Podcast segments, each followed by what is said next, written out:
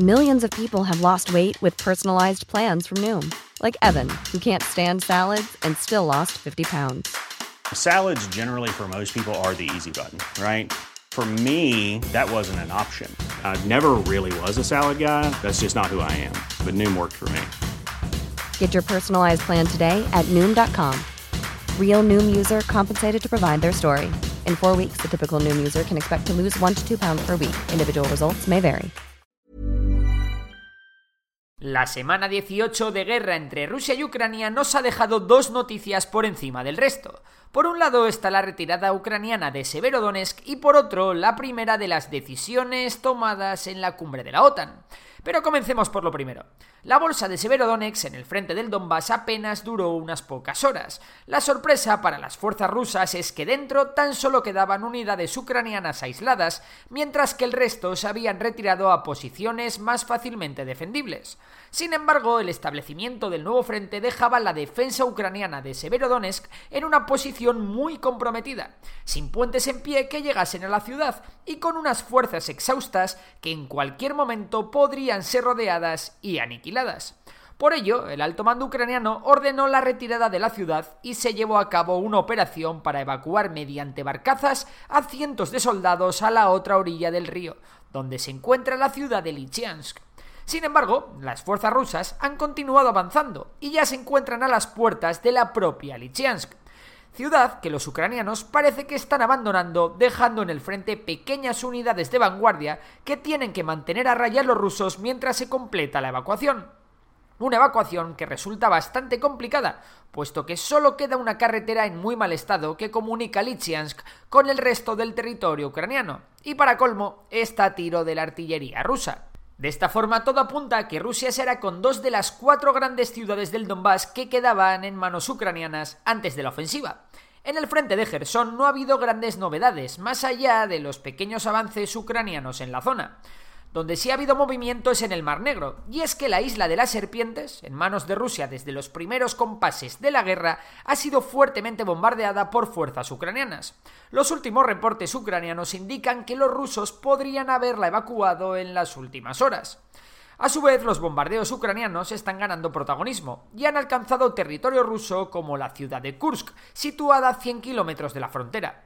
También se han podido ver en acción los sistemas HIMARS entregados por Estados Unidos y con un alcance efectivo de 70 kilómetros. En cuanto a bombardeos, Rusia tampoco se ha quedado atrás y continúa machacando la infraestructura estratégica ucraniana. También ha bombardeado un centro comercial provocando decenas de víctimas. Sin embargo, el alto mando ruso ha dicho que era un objetivo militar, puesto que tenían información de que el ejército ucraniano lo estaba utilizando como arsenal, algo que los ucranianos han desmentido. A vuestro juicio os dejo el a quien creer. La otra gran noticia de la semana viene de la cumbre de la OTAN, que actualmente se celebra en Madrid. Allí, la delegación de Turquía se ha reunido con las delegaciones de Suecia y Finlandia y han firmado un documento en el que Turquía se compromete a no oponerse a la entrada de Suecia y Finlandia en la organización. Esto permite a la OTAN continuar rodeando a Rusia y aumentar su frontera con el gigante del Este. Además, la OTAN sumará con Suecia y Finlandia dos ejércitos modernos y fuertemente preparados para hacer frente a Rusia, algo para lo que se preparan desde hace décadas. Pero como ya sabéis, el presidente turco Recep Tayyip Erdogan no da puntada sin hilo, así que, ¿qué habrá pedido a cambio? Pues unas cuantas cosas. Repasemos. Para empezar, Suecia y Finlandia levantarán las sanciones que habían puesto a Turquía por su intervención en el norte de Siria. Estas sanciones consistían en un embargo de armas. También Suecia y Finlandia se comprometen a luchar contra el terrorismo, lo que en la práctica significa que se comprometen a colaborar con Turquía en su lucha contra el PKK, el Partido de los Trabajadores del Kurdistán, y de extraditar a los miembros del PKK sospechosos que pueda haber en sus países. Por ello, ambos países tendrán que modificar incluso sus leyes. También Suecia y Finlandia se comprometen a no apoyar en Siria al IPG ni en Turquía al movimiento de Gulen, más conocido como FETO. Por último, la otra concesión es que ambos países apoyarán la participación de Turquía en la política exterior y de seguridad de la Unión Europea. Vamos, os traduzco todo esto. Que los kurdos pueden darse por abandonados. La otra gran noticia es que por primera vez la OTAN garantizará la integridad territorial de sus países miembros, por lo que territorios como Ceuta y Melilla, o las islas francesas, británicas y demás al sur del trópico de Cáncer, pueden darse por defendidas. Por cierto, aprovechando que tiene algo que ver con la guerra, comentaros que las búsquedas de recesión en Google han alcanzado su máximo histórico en Estados Unidos. Así que ojo que cuando el río suena, agua lleva. Y es que en España la inflación ha llegado a su máximo desde los años 70, nada más y nada menos que un crecimiento anual del 10,2%. Y ya sabéis que la manera más a corto plazo que tienen los bancos centrales para parar la inflación es subir los tipos de interés, es decir, dar un frenazo a la economía, un frenazo que de no medirse bien puede causar una importante recesión. Las buenas noticias en este sentido nos llegan desde los precios de las materias primas como la soja, el trigo o el maíz, cuyos futuros están cayendo.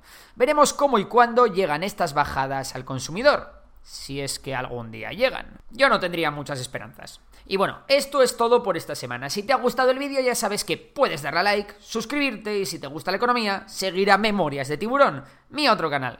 Por lo demás, un saludo y hasta la próxima. Hi, I'm Daniel, founder of Pretty Litter. Cats and cat owners deserve better than any old-fashioned litter. That's why I teamed up with scientists and veterinarians to create Pretty Litter. Its innovative crystal formula has superior odor control and weighs up to 80% less than clay litter. Pretty Litter even monitors health by changing colors to help detect early signs of potential illness. It's the world's smartest kitty litter. Go to prettylitter.com and use code ACAST for 20% off your first order and a free cat toy. Terms and conditions apply. See site for details.